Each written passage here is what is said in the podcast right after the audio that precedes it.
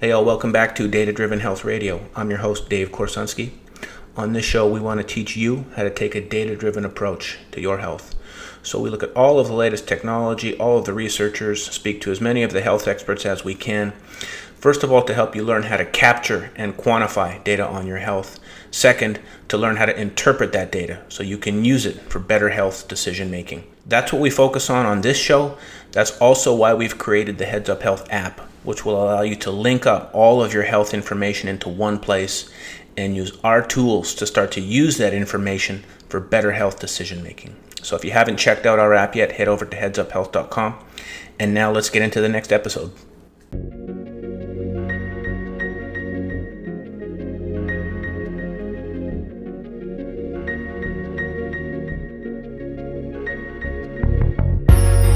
Welcome to Data Driven Health Radio.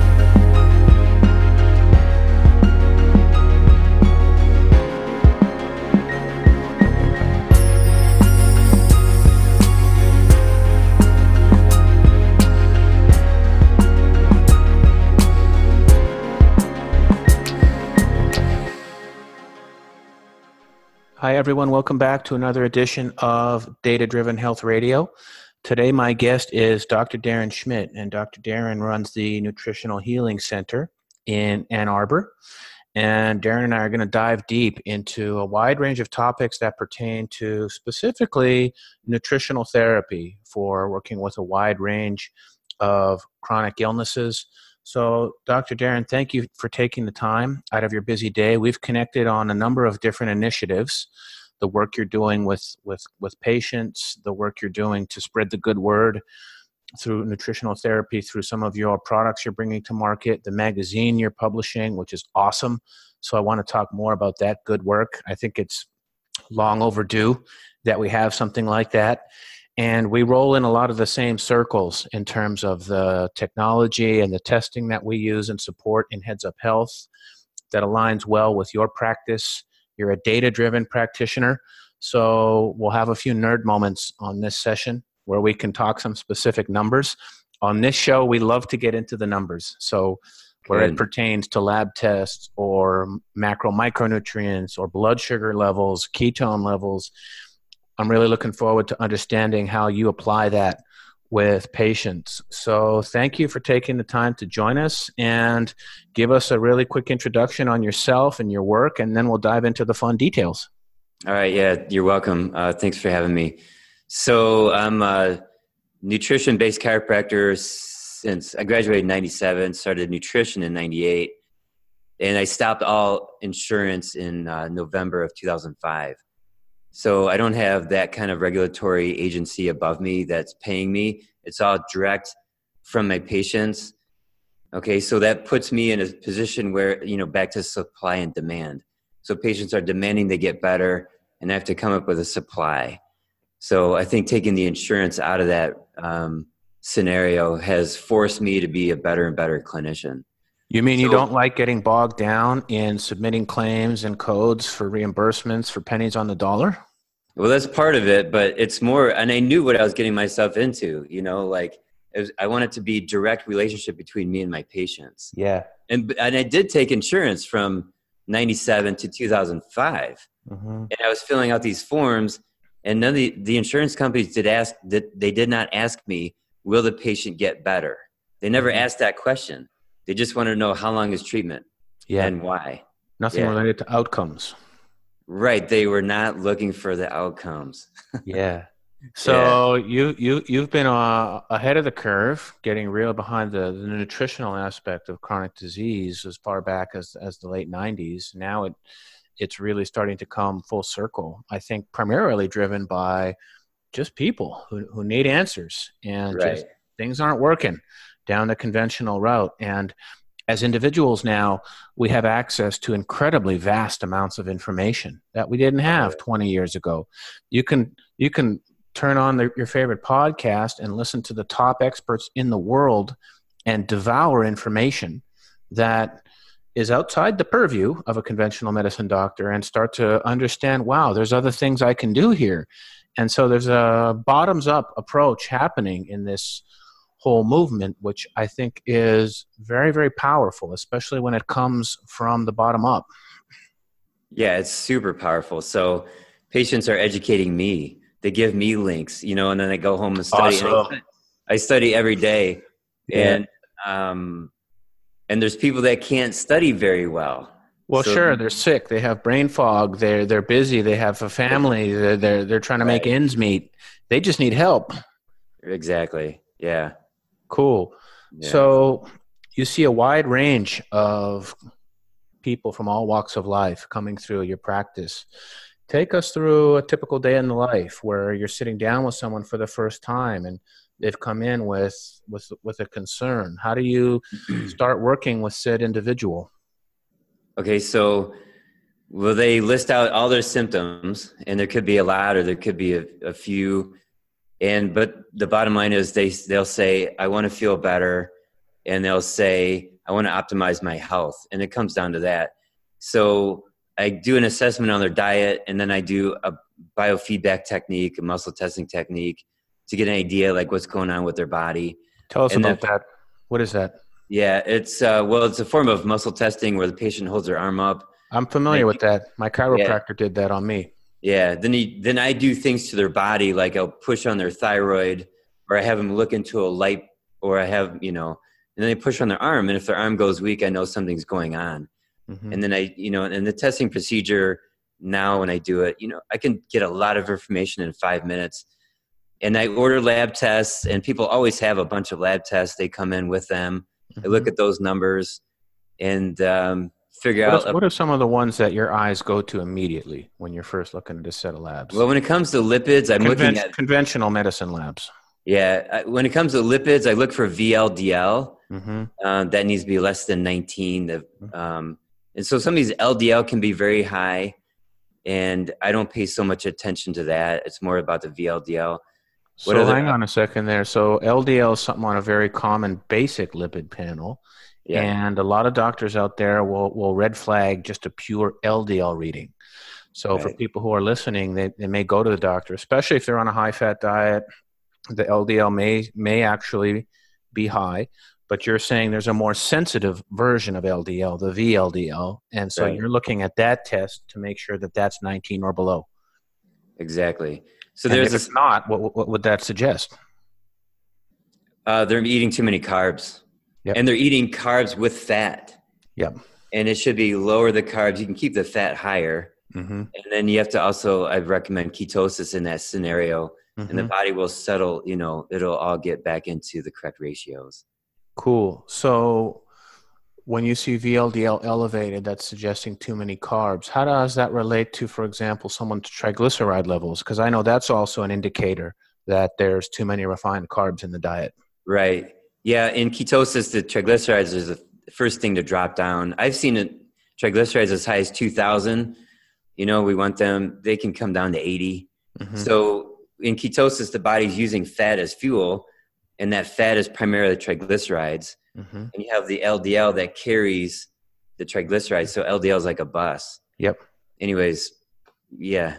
So triglycerides, that'll plummet. And the LDL might go up in ketosis, but so what? There's the Minnesota coronary experiment. I don't know if you've heard of that. It was done. No. 9,000 people controlled in medical institutions. And they did this in the 70s, I think, and right now it would be unethical to do it, but they did it back then. And they lowered the fat intake of the experimental group, and the LDL went down over the course of years, but it did not change their heart attacks. Mm-hmm. It did not change their, heart disease. Yep. What it did do is it raised all-cause mortality, and it raised cancer. Yep. Okay, so just because you're lowering your LDL doesn't mean that your heart is healthier, and it doesn't mean that you're healthier. Yep. Yeah.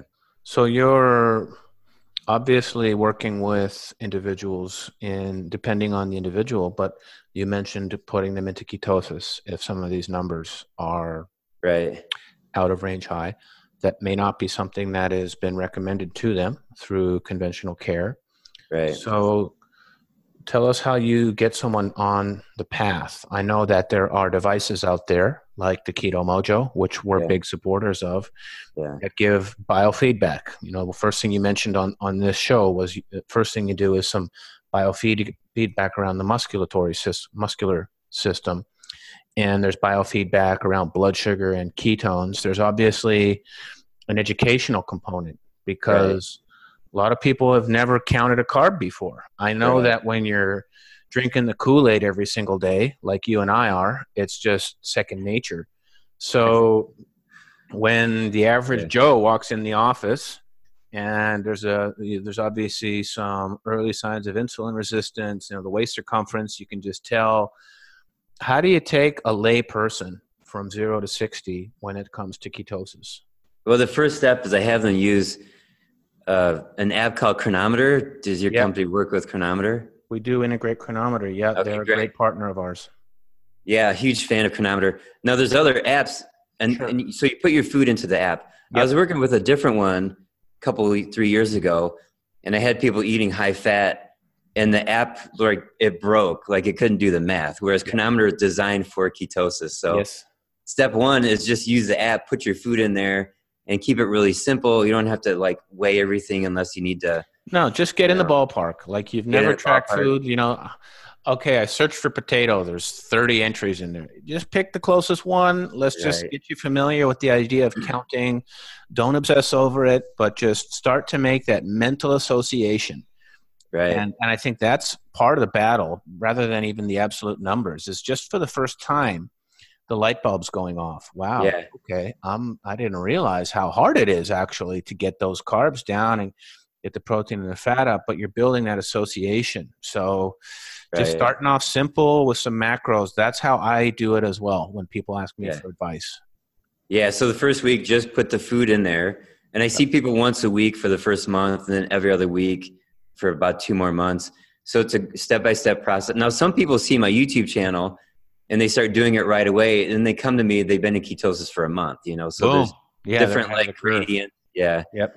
So, and then I start working with the macros, bring the carbs down, bring the fat protein up if you need to, get the salt up if you need to do that. If they start getting cramping, constipation, keto flu, you know, we can add more salt or whatever else it takes to help with that. And then watch for results. So then they do a blood test in 3 months or 4 or 5 months, see what happens with the basic lipid panel, watch their weight. Some people will lose weight initially and then they won't. So you got to drop the fat grams down. Sure. You know, and then what's interesting for men is that they'll lose their belly inches, but they're gaining muscle. That's so their weight to me. My weight's the same 2 years later on keto. Yeah. I have it all in Heads Up Health meticulously. I've had my weight with the same scale. I've had the same $59 bathroom scale that does weight and body fat. And I can go back years before I was in ketosis and quite frankly, still eating the standard American diet. Well, maybe I was heavier then, but in general, my results were exactly what you described. I'm 193, you know, it's just, but I have my waist circumference data as well. So my body's completely changed physically, but the actual, you know, the total mass is actually not much different than where I started. Right. So you see that a lot as well with men? Yeah. Cool. And then give us an example of the panel you'd ask someone to run on a perhaps quarterly basis initially, and then taper it down. What's on your typical lab panel? We love labs. We love getting into the numbers here. So you obviously mentioned the basic lipid panel, but that doesn't capture VLDL, does it? So it sometimes does, sometimes doesn't. If it doesn't, what you do is you take the total LDL, the total cholesterol minus LDL minus HDL. Mm-hmm. You get VLDL that way. Okay. What else are you looking at? Well, I'm looking for any kind of autoimmune issues like the thyroid, antibodies, viral. You know, like I said, a lot of people who see me, they've been through a lot of standard medicine and they've discovered Epstein-Barr from, you know, 15 years ago. Yep. So we're checking that kind of stuff out. Yep.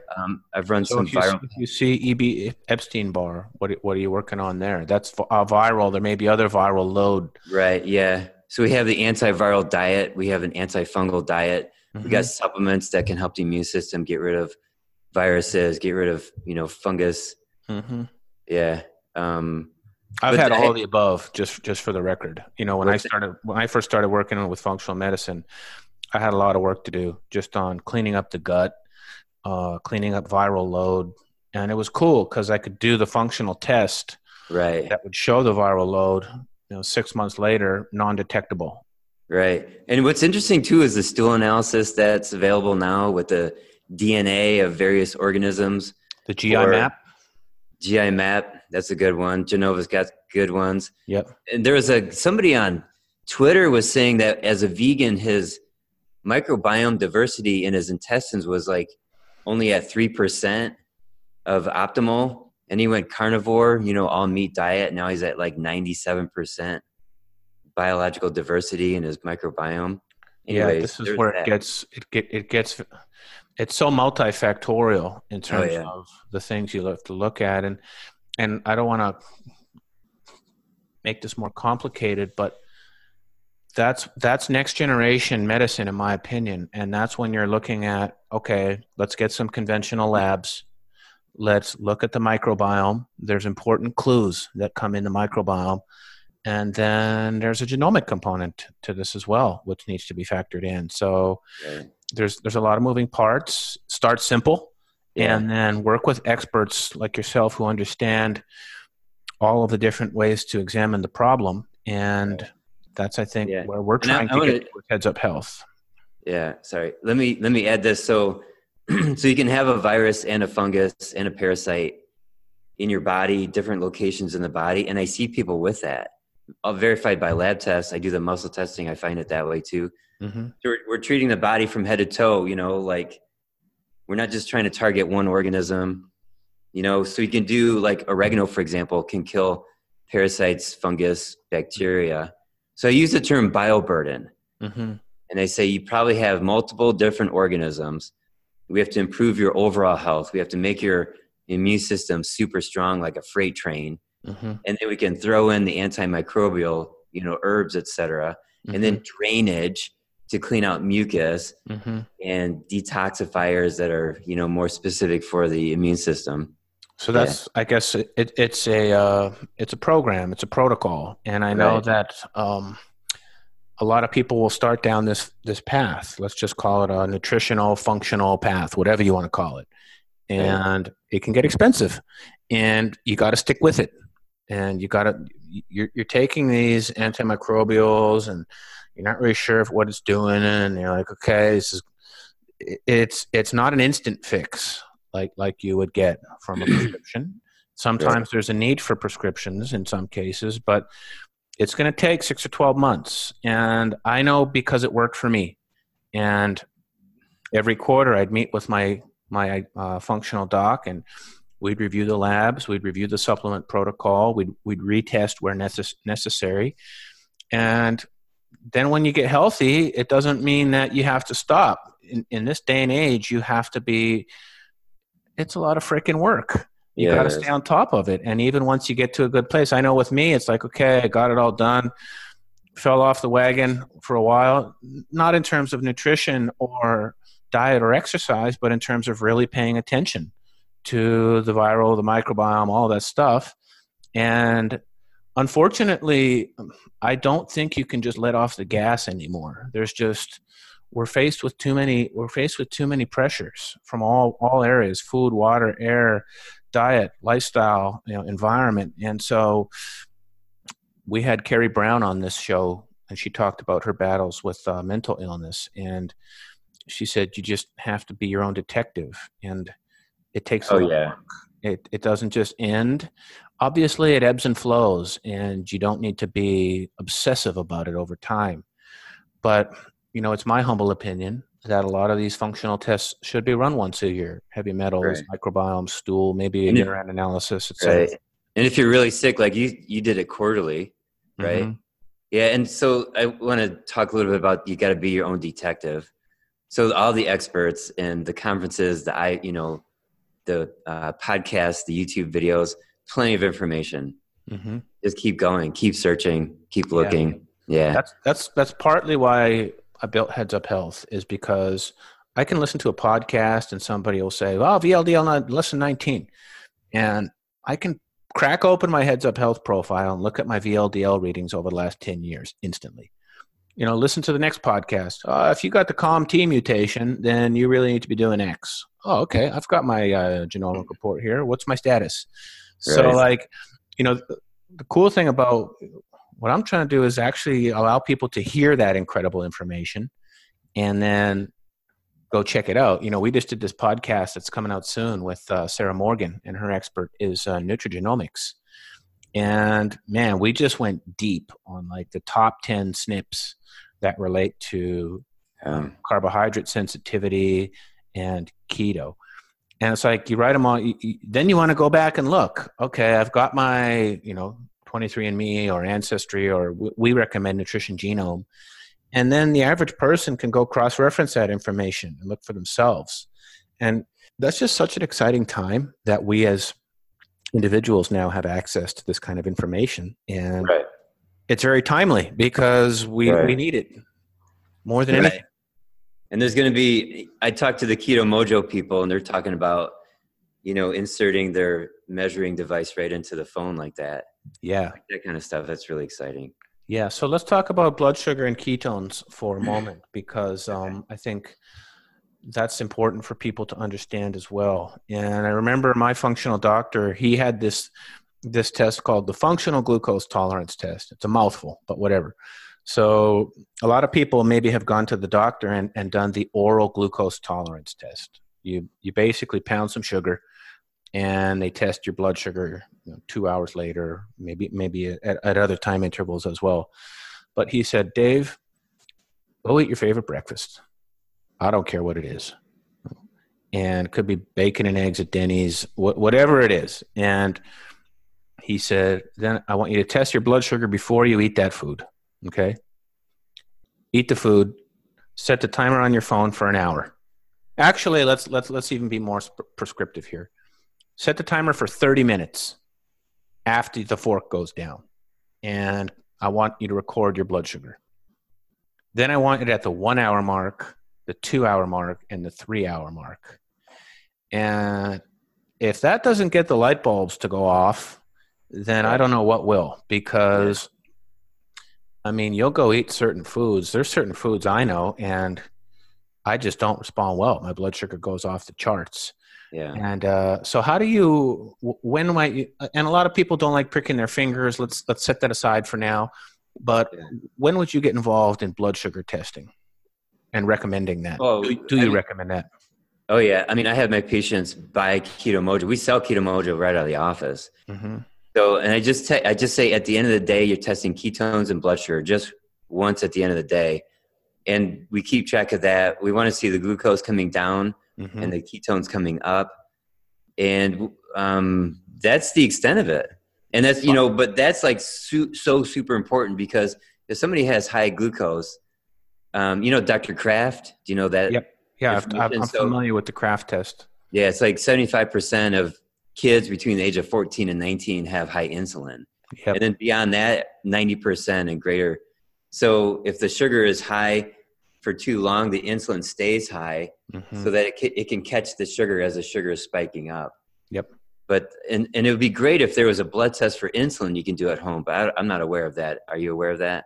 You know, I've talked at length with Dorian at Keto Mojo, and he's obviously very close to the whole consumer testing industry and what's technically possible and what's not technically possible. And I believe that could be the holy grail of consumer testing, but it's just it's not possible at this point in terms of cost, complexity, etc. Someday. Yeah, and I've asked a few of my family members to run the Kraft insulin test as well, because we were seeing things like abnormal lipid panel results, even though diet was in check. And so we wanted to just rule out any type of insulin resistance by doing, well, we did a couple tests, and maybe you can share the doctor's opinion on those. First, we did the HOMA IR, and This individual's doctor would not order fasting insulin because there was no diagnostic code. So we just went and ordered it ourselves online. Pick your website, go buy the tests, whatever, $80. So we did fasting glucose, fasting insulin, calculated HOMA IR. I'd love for you to comment on that. And then we did the Kraft insulin assay. And so maybe you can explain what those are for the listeners. I'm not too, I don't use the HOMA IR that often. I had a patient explain it to me. Sean Baker talks about it. But the point is fasting insulin. Let's just talk about fasting insulin as a blood test, because that's actually the early warning, the check engine light, before the transmission falls out. Right. I mean, the bottom line is ketosis is what brings it down. Mm-hmm. And there's things that could prevent, you know, there's like 20% of people try ketosis and they fail at it. There's too many problems. They get pain, or their body doesn't work well enough for it. Their goblet, whatever, it doesn't work. So that's also where I come in and I fix the body up so that they can get into ketosis. Mm-hmm. So, but regardless of all the tests, all the lipids, you know, there's lipidologists that they created studies and they talk about the physiology, like the size, the puffiness, is it a small particle, a large particle, all that stuff. You know, you fix it with ketosis. You fix it by lowering the carbs and raise the ketones up, let the body shuffle it all out, do some detoxification, you know, like, get some good sleep. Measure this. What's that? Yeah, get yourself a good sleep tracker. Make sure you got a good, healthy circadian rhythm. Get some exercise. Make sure the vitamin D levels are in check. Right. And we don't want to make this too complicated. We can get a lot done just with getting that insulin to come down. Totally. I mean, that's 90% of the battle right now in terms of global health epidemics is just insulin resistance. Right. And so the other part is the oxidation of the fats with the seed oils, formerly known as vegetable oils. Like that's a close second to the high carbohydrate diet. Yeah. You know, I grew up in small town, Winnipeg, Canada, and it was the canola oil capital of the world. For production of canola oil? Yeah. For the growing of the crops and stuff like that. So and it stands for Canadian oil, canola. Yeah. Yeah. And, you know, I've done a podcast on this with Dr. Lemansky, and he talked in depth about industrialized seed oils. And I you know, people in is Dr. Who? Is that Brian? No, Dr. John Lemansky. John Lemansky. Okay. All right. Yeah. And so a lot of people back home, all of a sudden I'm getting these Facebook messages. Oh, canola oil? It's not good for me. And I'm like, sorry about that one. But yeah, vegetable oils, seed oils, all of that. There's a guy that I follow on Twitter named Tucker Goodrich. I don't know if you know him. No, doesn't ring a bell. Yeah, he was metabolic syndrome, overweight, heading towards diabetes.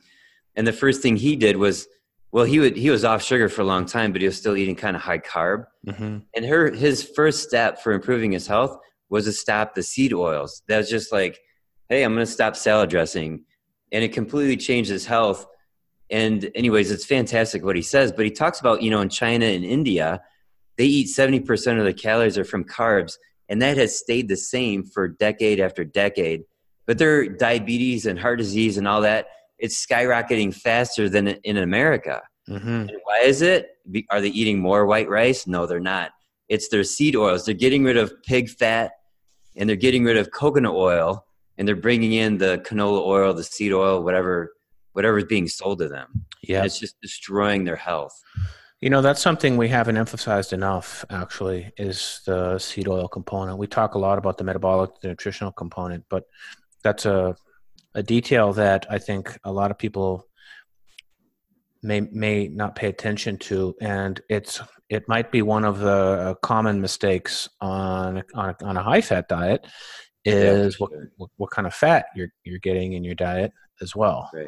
Right. Yeah. I remember this a long time ago. I had a friend, he was vegan, and his buddy got like a fries with a lunch, and they're talking about the oil, and the guy that bought the fries said, yeah, but it was fried in vegetable oil, so it's healthy. Mm-hmm. You know, it wasn't like lard. You know, this is a long time ago. This is in the 90s. Yeah. You know, and in the 80s, they're using lard at the fast food restaurants, but they got rid of that. It was like banned, you know. But I grew up on canola oil and processed foods, and it wasn't until I was like in my early 30s where I had to actually, you know, we don't figure this out oftentimes until later in life. So if we could somehow change the curriculum in early school systems to help kids get ahead of this problem and understand the foods they're eating and the connections, that should be like required education.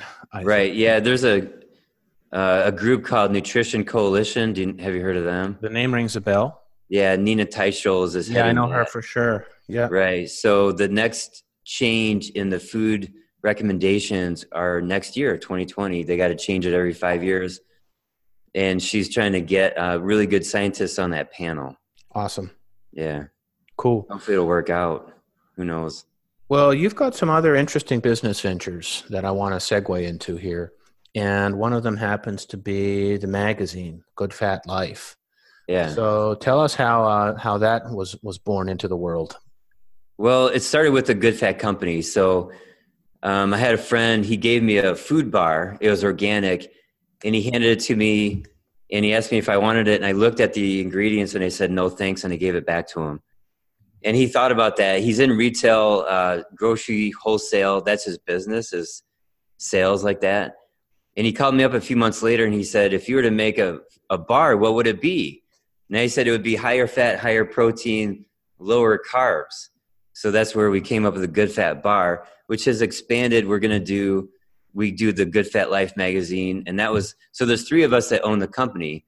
And Sherry Richards is the one that's doing the magazine. She's more in charge of that.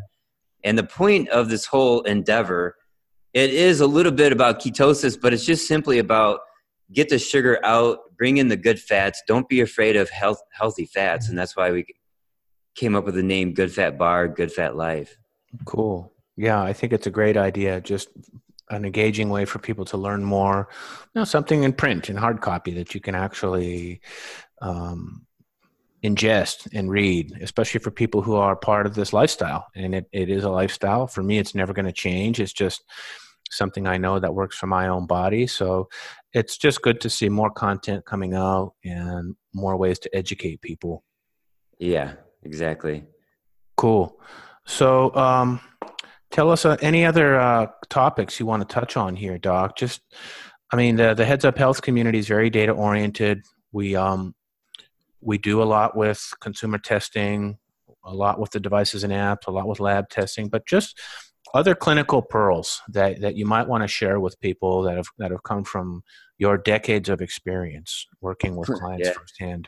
Clinical pearls. Well, you know, there's several, but I had black mold poisoning 3 years ago. Mm-hmm. Long story short, with all the research I got into, I found the mechanism of chronic disease, which was studied extensively from the 1840s till about World War II. And it was forgotten after 1960. So I talk about that in my YouTube channel extensively. Mm-hmm. And so when I treat a patient, I'm looking at causes. Mm-hmm. The causes are pathogens, the major causes, mm-hmm. pathogens, toxins, and then excess sugar metabolism, you know, mm-hmm. from the standard American diet. Mm-hmm. And then, so we take care of those things. And then we address the mechanism of chronic disease.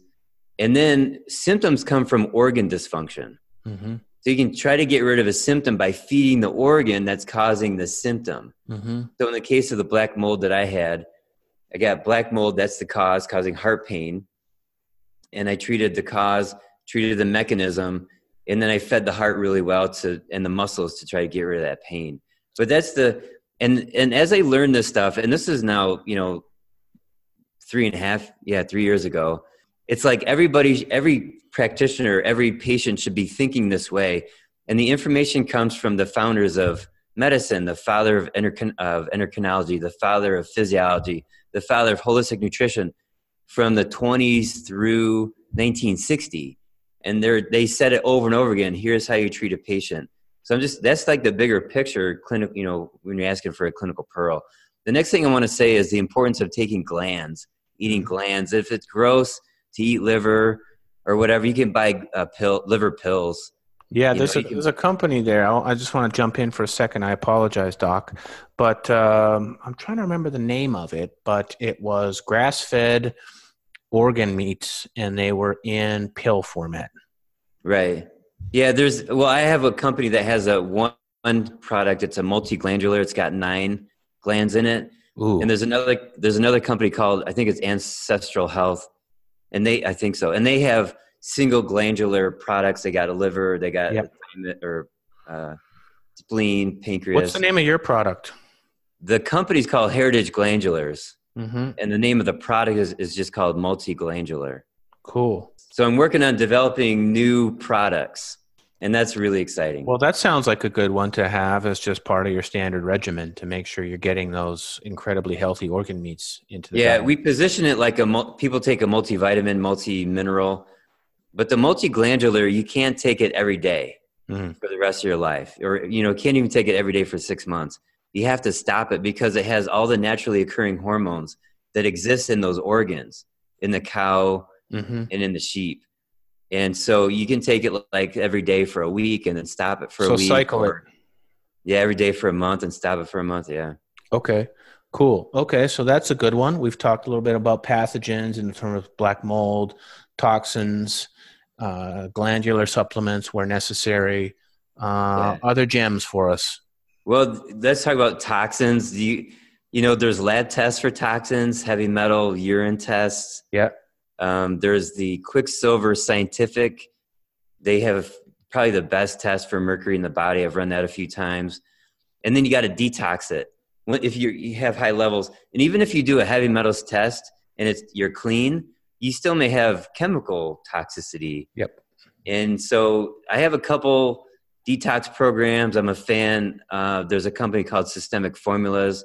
They have these boxes, like one box per month. And there's another company that I like called CellCore Biosciences. They have a detox program. I'm a fan of both of these companies. Yeah, we'll make sure we link to them all. That'd be cool. Yeah. And I've run these detox programs on many, many patients. I've done them myself for the black mold. And I know the clinical results. I see the results over and over again. And then you can run the heavy metals test again and see what's come out. That's the cool thing about talking to guys like you is they've seen this 1,000 times. So this is not just Dr. Schmidt on the air trying to sell you a supplement. This is Dr. Schmidt saying, I've done this on hundreds of people and I've seen the before and after results. And very different. And the patients get better. You know, you look back like, 2 weeks ago I felt worse and now I feel better. Yeah. And then like a month later, a month ago I felt worse and now I feel better. And then later you get the lab results to actually prove it. And that's when people just go sky high when they start to see it for themselves. Like, and then you just, like you said, you just keep going. It may take, I've had people poop out parasites for a year and a half. Yeah. 3 people. Yeah. You know, and for detoxing metals, it might be 2-5 years. You know, it could be a long time to get the metals out. Just got to keep going. You know, I talk to a lot of people who they share an interesting common story, which is like they'd been sick for so long that it became normal. So that was their normal was like had gotten so low that they're like, holy crap, I didn't even realize how sick I was until I started feeling better because I just thought that was how you're supposed to feel. It just becomes baseline after a while. Right. And then you start working on things and it's like, oh man, okay, this is cool. How high can I go?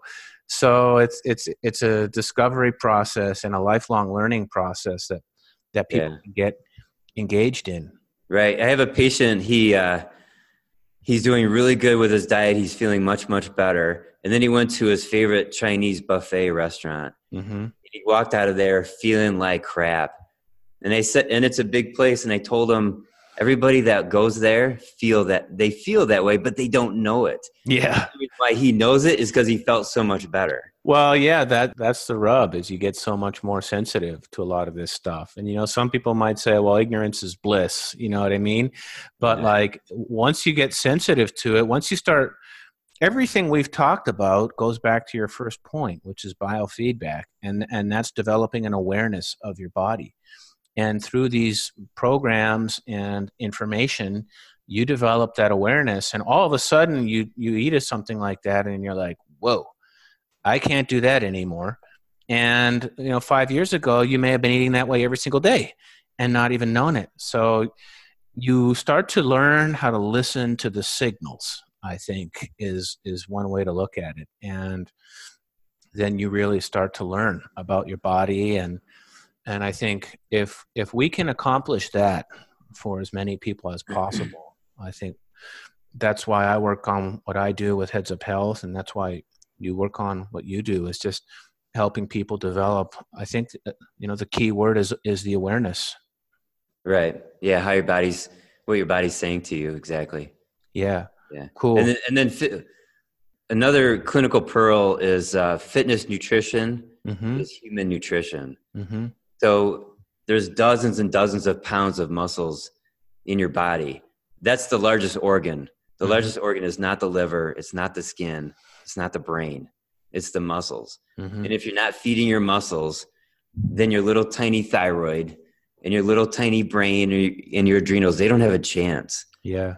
So I just got to put that out there, because if you're physically fit and still not feeding your muscles, eating junk food, like, what's the point? You're going to ruin your career. You know, you're going to ruin your knees. Mm-hmm. So, so ketosis is very important for that. And then some people going carnivore, you know, they're getting great benefit from that. But the point is, just keep, if your muscles are achy too often, or your muscles are cramping too much, you know, you lay down in bed and your back is hurting, your muscles in your back are hurting, that means your whole physiology is off. Mm-hmm. Yeah. Yeah. I personally have not gone down the carnivore path. I think it would be intellectually very interesting to try that. I know there's a lot of people that respond to that very well. I think, like anything, it's finding whatever it is nutritionally that's going to be the gateway drug. And once you get a little win under your belt, you're like, okay, I finally feel good. This is working. You know, then all of these other doors open up, and then you just start really learning how to, then there's, your eyes open up and you start realizing there's so many more things we can do. And then it just becomes a journey. Right. So let's talk about timeframes a little bit. So if you experiment with your diet, let's say you do a weekend of eating more meat, just 2 days of eating more meat, see how you feel on the third day. Mm-hmm. Right now, or you can eat just a ton of vegetables 3 days in a row and then see how you feel with that. Mm-hmm. But like when I had the my favorite food is red meat. I've known that for most of my life. Mm-hmm. When I had the black mold 3 years ago, I couldn't eat red meat for 6 months because I had organ dysfunction. Mm-hmm. Right. So that's a factor. So when I talked about treating the cause and the mechanism and then feeding the organs to repair organs, you got to keep that in mind. So if your body's not taking in meat very well, you can't blame the meat all the time. Exactly. It's probably stomach dysfunction. Maybe you got high amounts of candida in your body or something like that. So that's where a good holistic nutritionist type, you know, naturopathic doctor can help you out. Cool. Well, this has been incredible. I think we've covered a lot of really, really helpful information, and love the work you guys are doing. We're hoping to partner up on things with Good Fat Life magazine, and we'd like to do more with Heads Up Health and your company. So I think this is the beginning of our journey working with each other. I'm glad you made time for us. I know it's almost happy hour, low carb happy hour, of course. It's a Friday afternoon here. I don't know where are you, Darren? I'm in Michigan, so right now it's 6:40 right now. 6:40. It's 4:40 here. This has been an awesome way to end the week. Thanks, Doc, for your time. And thanks for having me. I really appreciate it. Good conversation. Yeah, thanks. Talk to you later. It was fun. Okay.